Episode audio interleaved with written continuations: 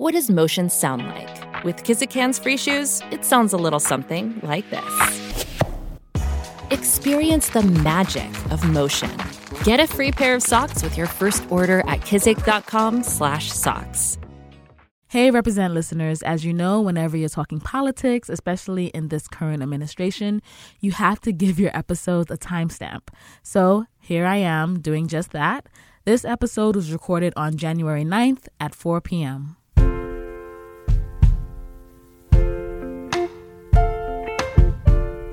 Hey everyone, I'm Aisha Harris, and welcome to this special bonus episode of Represent. In his first year as president, Trump made good on his campaign promise to repeal DACA, otherwise known as Deferred Action for Childhood Arrivals Program, setting its expiration date in March twenty eighteen. DACA, which was created under the Obama administration in twenty twelve, protects young, unauthorized immigrants who were brought to the U S as children, offering them temporary relief of two years from deportation and a permit to work legally, after which they are able to apply for renewal. While DACA does not provide a path to legal status, it does allow them to obtain a driver's license and apply for financial aid to college. Tensions in Congress right now are very high. Trump explicitly threatened DACA while reiterating his desire to build a wall. So we want the wall. The wall's going to happen or we're not going to have DACA. Now time is running out. The deadline for Congress to pass the spending bill is January nineteenth, and Democrats are threatening to block these efforts if they include funding for a wall. And all this could lead to a government shutdown and complicate Congress's actions on DACA before it officially expires on March fifth. Okay, so why are we, Represent, a podcast about film, T V, and pop culture, giving you a current events briefing on a huge, thorny political issue? Well, DACA affects some seven hundred to eight hundred thousand young people who are just trying to go to work or school without fear of deportation, many of whom are people of color who have spent most of their lives living in the U S. And politics, of course, affects every corner of life, including entertainment. Just ask Bambadjan Bamba, a prolific actor who's been seen in Suicide Squad, The Good Place, and appears in the upcoming Black Panther movie. Bamba was born in the Ivory Coast, and when he was ten years old, his family fled to the U S seeking political asylum. He's one of the dreamers who stands to lose everything he's worked for while living here for the last twenty-five years. In late November last year, he made his undocumented status public with the hashtag StandWithBamba campaign. And with such a timely issue playing out in Congress right now, we wanted to hear about how Congress's inaction stands to affect his career and family. So it is a pleasure to have you on. Welcome to the show, Bamba. Uh, thank you for having me. I'm really excited to be talking with you ladies. Yeah, same. So I want to just dig into it. You've you've talked mm-hmm. about, uh, in the past, you've talked about not realizing your status as undocumented. Uh, Correct. Or realizing what that was until you were in, in a high schooler and a teenager. And could you talk a bit more about that period of realization and what that was like for you? Yeah. Um, well, I didn't really know until I started applying for uh, for colleges and universities, you know, after high school. So, yeah, as a senior. So what that was like is, I mean, I'm just a regular teenager, um, uh, doing theater. I was even in the newspaper as a tennis star and and and. rising actor, you know, in the school. Um, and the same year I was like homecoming king. So I was like riding on the, on the high little wave. And I figured, you know what, I'm just going to become an actor and, you know, go from there. So when I started applying, there was um, no option for me to get financial aid. Like, the FASFA was, you know, freaking out. So mm-hmm. I asked my parents and fig- to try to figure out what's going on. And that's when they kind of broke down to me um, what my status meant. So uh, in more in a little bit more detail, basically, uh, my parents applied for political asylum, and that asylum case was still pending. Mm-hmm. So a pending asylum case meant that I I was quote unquote undocumented. Mm. So nothing permanent was done yet. So I couldn't avail myself to any financial aid or any scholarships. Wow. So yeah, that kind of sucked. And you, you kind of feel like your wings are clipped and you don't know what to do, and you almost feel like, hey, may, maybe I could just wash dishes in a restaurant. But um, my parents kind of supported me and encouraged me to continue pursuing um, this career in acting. And I found a school um, in New York City called the Conservatory of Film and Dramatic Arts, and they they helped me pay for it. And I drove yellow cabs to, you know, make ends meet. Wow. Uh, that's that's crazy. I mean, did you did your parents have an idea before you started applying, or it, or did you have any siblings, and, and or were you the first one to kind of go through this process? Um, and they were kind of learning with, with you as you went along. Yeah, I did do have siblings, but I was the first one to kind of go through the process, go to university, and all of that. Mm-hmm. So they they were all. I mean, like. regular parents, right? When your first kid goes to college, you're still you're trying to figure everything out. So they were going through that on top of, you know, the status and what that meant for for me. Mm. I mean, so there's this common refrain that that obviously has some truth to it. Um, although sometimes I do wonder if we overplay this, mm-hmm. this stereotype. But usually, often the immigrant parents don't want their kids to go into the arts because it's not "quote unquote" practical. Um, it, it's it's seen sort of more of as a privilege for people who have more money, or who you right. know are, who are here and don't have to worry about, you know, being deported. So it sounds right. and kind of it's kind of surprising to me, I think, that they were so supportive of you and helped and they helped you pay for school. Like, what are they, lovers of the arts, or did did you ever have that back and forth with them before they supported you? Well, uh, I don't know. I, I kind of, and they're African, so there's even more of a stereotype that you just got to be a lawyer, or a doctor, or an engineer, right? Yes, I can attest to that. Verilyn here attesting to that. Exactly. Exactly. So I was even surprised. I, and I actually think what made them believe was one day, I, I think I was doing the play my senior year. It was, um, Uh, Little Shop of Horrors, and ah. I was the dentist, right? Yeah. And um, my dad came to to the play with my sister, my mom, and, you know, they were all stressing him out about getting flowers. And he was like, flowers? Why Why does he need flowers? You know, what, what's his flowers thing? And Aww. Then we go, he goes there, and he sees the entire audience. Everyone's like cracking up after every line that I give. And then when the play's over, they're all praising my work and all and giving me flowers. And he actually left and went to get flowers. Flowers and come back. Aww. So that's such so a sweet story. Like, right? I, I kind of feel like he was just made a believer because he just came to see. And I've been acting in school for years, and this was the first time, you know, I guess my mom convinced him to come check it out. Aww. I was shocked myself. And, you know, my dad's a lover of movies. So maybe somewhere deep down inside, he was like, huh, yeah. maybe this love of films influenced my kid. I don't know. Mm. I really don't know. But I'm definitely grateful. Ah. And I'm hoping that more African parents would do the same thing. Yeah. So I want to move to the present day, because You you obviously were able to make it work, and you've been very prolific uh, in in your work on screen. But as we mentioned already, you came you came out in a way. Uh, you came forward and admitted publicly that you are undocumented. Can you? And I, I think one of the things about that is that it it it takes a lot. That it's brave of you, I think, um, especially considering the times we're living in now. Can you describe yeah. what made you want to go public about this, and how have you, like, what has it been like for you since coming out as undocumented?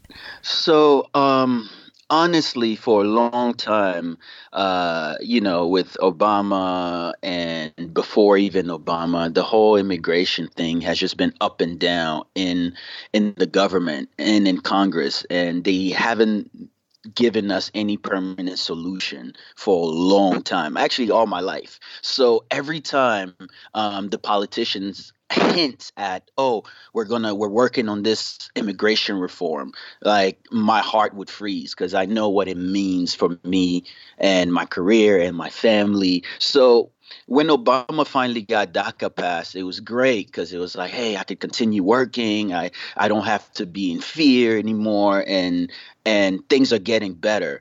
But then when um, recently in September, when Trump and his administration decided to, to rescind DACA and literally cancel it, um, I, I kind of had another moment where my heart stopped again. Like, man, does this mean that all this progress we've made, all this can be lost? So I, I had to make a decision.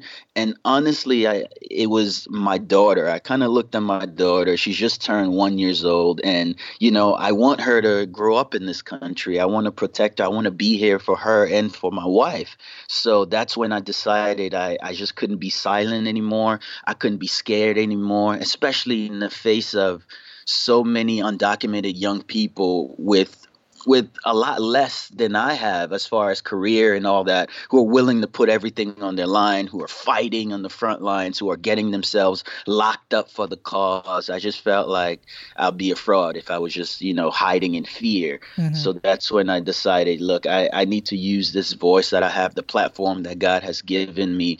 And ever since, it, it really has been a confirmation that it has to do with my purpose, because it's opened like uh, a lot of doors that I think wouldn't be open for me generally.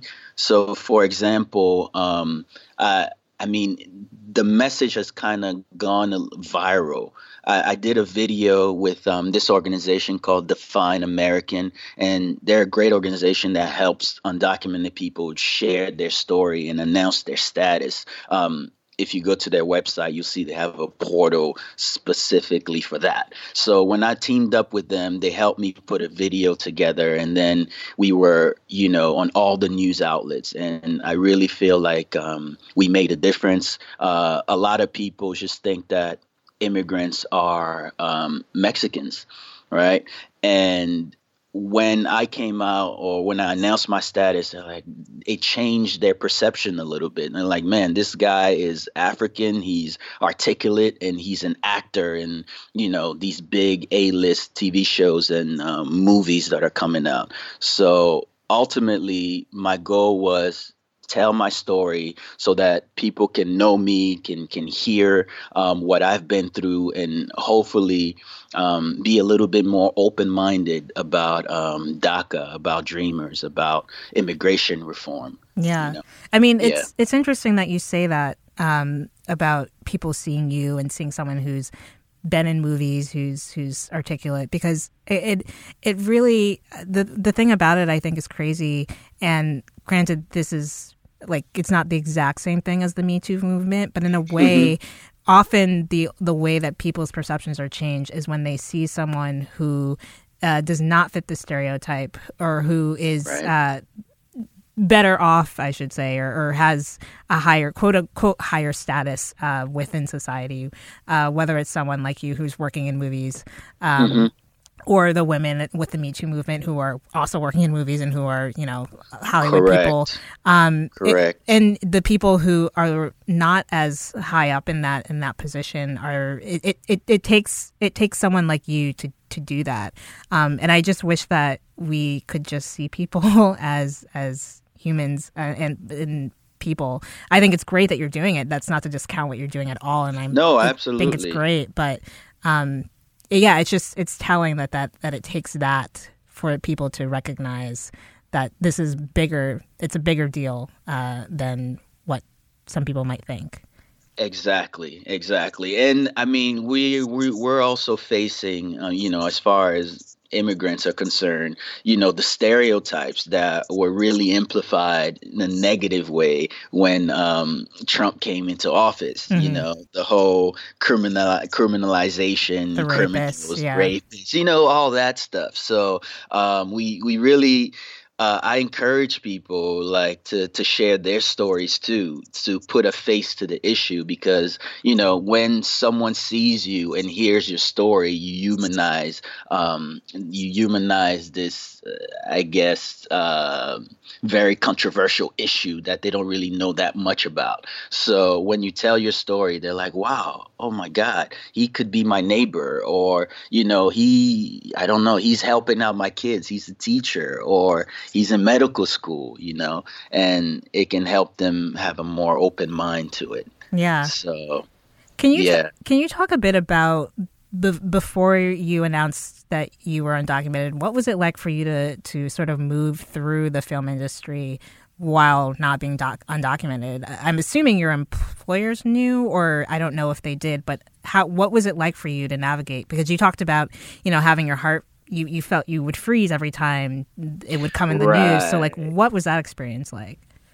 Well, I mean, the the thing is you're, um, you're always like walking on eggshells, just generally, right? Um, as someone who's undocumented, because any little problem, like, you know, a broken, uh, a brake light can become a big issue. N- not only, you know, I'm Black in America, so that comes with its own things. But at the same time, because um, I have this like undocumented status, it could mean deportation, you know. So you're working on eggshells. You're trying not to break any laws. You're just walking like this perfect line. And then in Hollywood, it's it's like you avoid any kind of projects that are shooting outside of the country, because um, you know how challenging it could be to come back, or you may not even be able to come back. Mm. Um, and sometimes, um, you know, sometimes I was in auditions for, for projects I shot outside of the country. And in my heart, I'm like, you know what, God, if this is meant for me, you'll make a way. Right. And, um, you know, you get in the audition room and you just freeze, like your your body tension just takes over and fear just paralyzes you. I've I've had a couple of those incidences, not because I wasn't prepared, but just because of this underlying thing that um, we had to deal with. But since coming out and since DACA happened, you're You're, you you can speak a little bit louder. You can share um, your story and realize that it won't get you deported. So much of your story, Bamba, resonates with me. And, you know, in full disclosure to our audience, I was undocumented and didn't get a green card until I was twenty-one.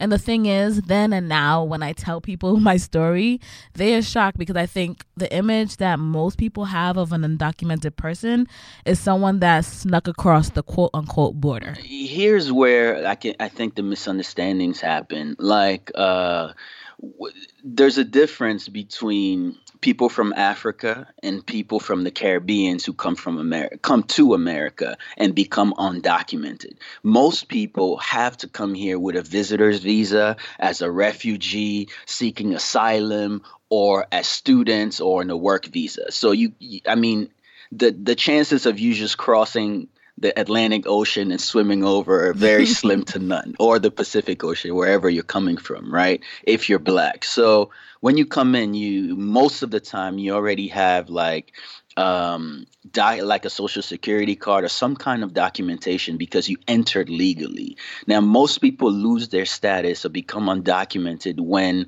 um, for some reason or another, uh, you know, their their visa expires, or their student um Their, their their student visa expires, or um, they apply for some kind of immigration adjustment of status and it doesn't work.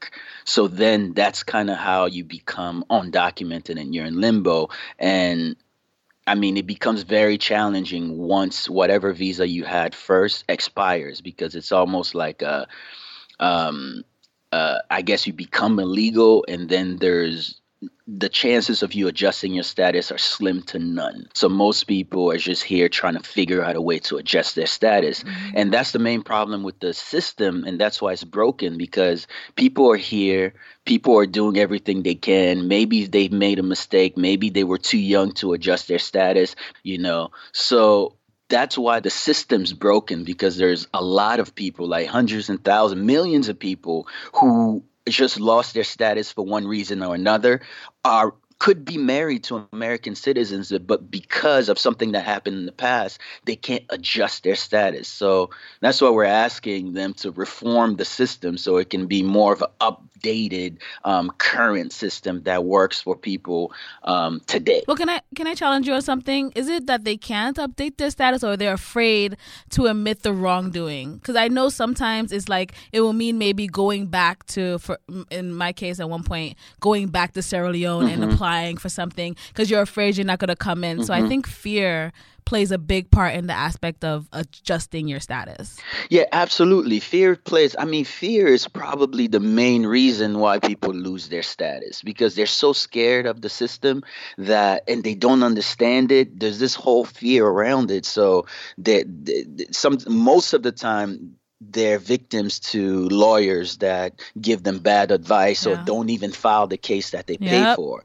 Some some instances you have to go back, but a lot of instances, I mean, if you're already here and you're not breaking any laws and you're doing what's right, especially if you have a family or you're married to an American citizen, you should have the opportunity to adjust your status. That, I mean, that's that's all I'm saying, mm-hmm. you know? Well, so we're now at this point where we have Trump, who, at least as as recently as over the weekend on Saturday, he mm-hmm. was saying, you know, DACA could happen, but only if we build that wall. And they have Congress has until March to sort of right. decide on this. So, mm-hmm. I mean, what do you think? What what do you think? Are you feeling optimistic about this uh, or not so much, based on just everything that we see, all the scrambling we're seeing, and the Democrats not exactly being the most uh, forceful uh, right. crew that we could hope for at this time? It's it's it's really challenging, because even today, a couple hours ago, they had the bipartisan meeting around DACA with Trump, with Schumer, mm-hmm. with um, all all of them in the room just talking in front of the camera. And you hear Trump say things like, oh, yeah, we're going to take care of DACA. That's not even a problem. And then an hour later, we're just going to do immigration reform. We can do that. I have faith. And then he turns around and says, we need a wall. We can't have anything without a wall. So there's a lot of mixed messages. There's just um, I mean, and the thing is, it's hard to take a lot of the the words that they say to heart, because it can change the next day on Twitter. You know what I mean?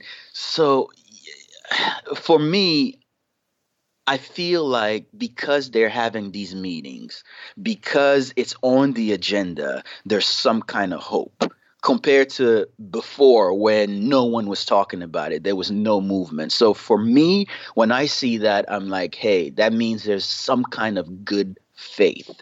Now, I, I also have to say that because, you know, the administration that we have is the administration that we have, and because um, the House and the Senate is controlled by Republicans, it's going to be very challenging to get everything immigrants want without bargaining or without giving them something back. So that's where the challenge is for people who are for immigration reform or for DREAM Act. Like we we don't have a lot of control. The only control we have right now is, I think there's a deadline of January nineteenth right. where they have to vote for the for the budget. So they need some Democrats to to push that forward. So that's kind of the only card we're pushing.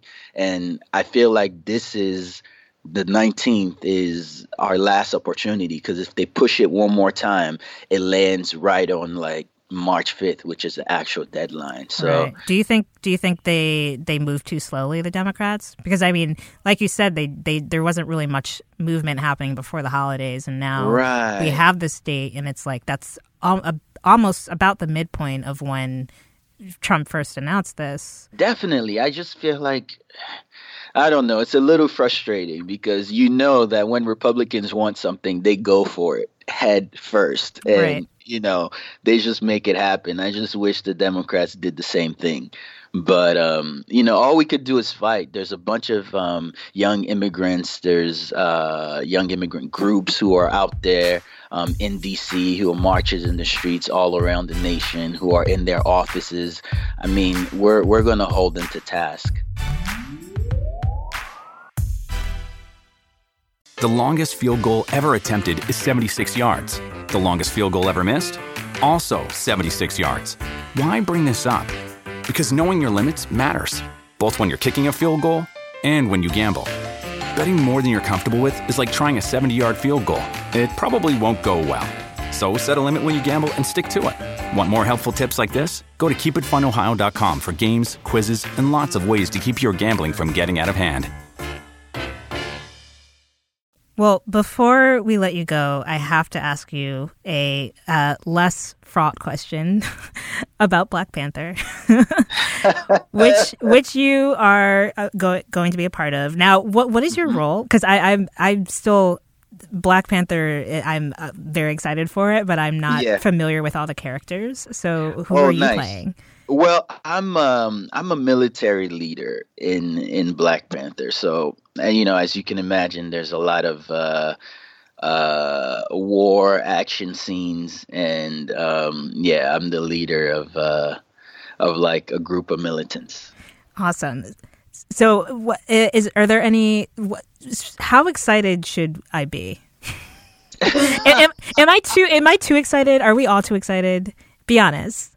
I feel like this is like one of the blackest things to ever happen ever in American movie history. Yeah. And yeah. it must be like so awesome for you to have been a part of that. And man, I'm so grateful to be a part of this film. I mean, it's going to just break so many records. And I have to tell you, it is as sexy, amazing, um, you know, just beautiful as you can imagine it. Like what you think it's going to be, it's going to be even more than that, because I mean, from what I've seen, I was just blown away because oh, we, don't, hey. we don't see, we don't see us um, in, in that, in that light so often. You don't see Africa and Africans and Black people being elevated to, you know, to royalty, and it's sexy and it's fun and it's smart, man. We we're in, we're in for, for a treat. Like Coogler went in on this one. Oh, good. you, you, you've allayed my fears. I, I believe trust you. me, trust me. It's not one of those that the trailer's amazing and you go to the trailer. I mean, you go to the movie and you're like, womp womp. This, I mean, the, the women bring it. The men bring it. It's sexy. It's fun. It's edgy. It's royalty. I mean, I need to stop talking before I say something I'm not supposed to say. Awesome. Well, before I let you go, one final question really quickly. Um, what is the last thing, and you can't, okay, so you can't say Black Panther, uh, and you can't okay. say any, you can't say anything that you have been a part of. Uh, so what is the last time, when is the last time you feel as though you saw yourself on screen? Whether it's, you know, as a Black man, as an immigrant, as a man, as a person, whatever, you just felt connected, like you could see yourself represented in that movie or character or T V show. Oh, when's the last time I saw myself in the movie, T V show? The first thing that comes to mind, I I have to say, is um, This Is Us and Sterling's character mm. um, in in that show.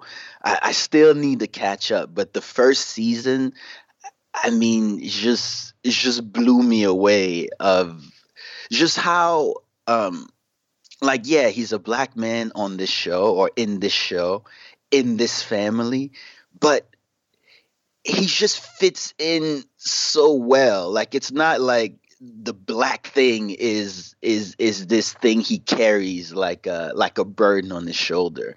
Like when I move around the world, yeah, I know that I'm a Black man, but I don't see myself as that. And I really feel like his character, like um, just just brings that to light so well. So I I would probably say like his character, and he just won a Golden Globe. So he did. Heck yeah, let's let's. Let's make more characters like that. Yeah, his speech you know? at the Golden Globes was great, where he talked about having a character it's... who is specifically Black, mm-hmm. uh, but like is also human and, and three-dimensional, and, and finally feeling like you're being seen uh, as a as a Black man in a mm-hmm. in a, in a good way. So in a yeah. in an amazing, and I mean, this guy has been in the business for decades. He's played like one-liners here and there for decades, mm-hmm. and just to see him shine right now gives us all hope. Yeah, you know, agreed. Yeah, well, that's a great choice, and thank you so much. If I can just add like one more thing, sure. Like, there, there, there's this um petition that I have going called "Stand with Bamba." So hashtag Stand with Bamba. Yep, we'll link to uh, it for sure. Right. So uh, people can go to define american dot com forward slash Bamba, and they could sign a petition that basically encourages Hollywood to stand with immigrants, because there are immigrants at every level of the industry, and other industries are fighting for um, their employees who are immigrant, who are undocumented. And I'm I'm like holding the flag to push and encourage big studios and production companies to do the same. So if you could share that, I would really, really appreciate it. We most certainly will. And again, thank you so much. And w- we really hope that this does not uh, turn out the way that it we're, it seems like it might. I hope that you and your family and other families don't have to fear um, being kicked out of this country for very bad reasons. Um, so. Yeah, absolutely. We're we're fighting though, so we're not gonna go out without a fight. Good. That's what I like to hear. Thank you. Thank you for amplifying the message. Really appreciate it.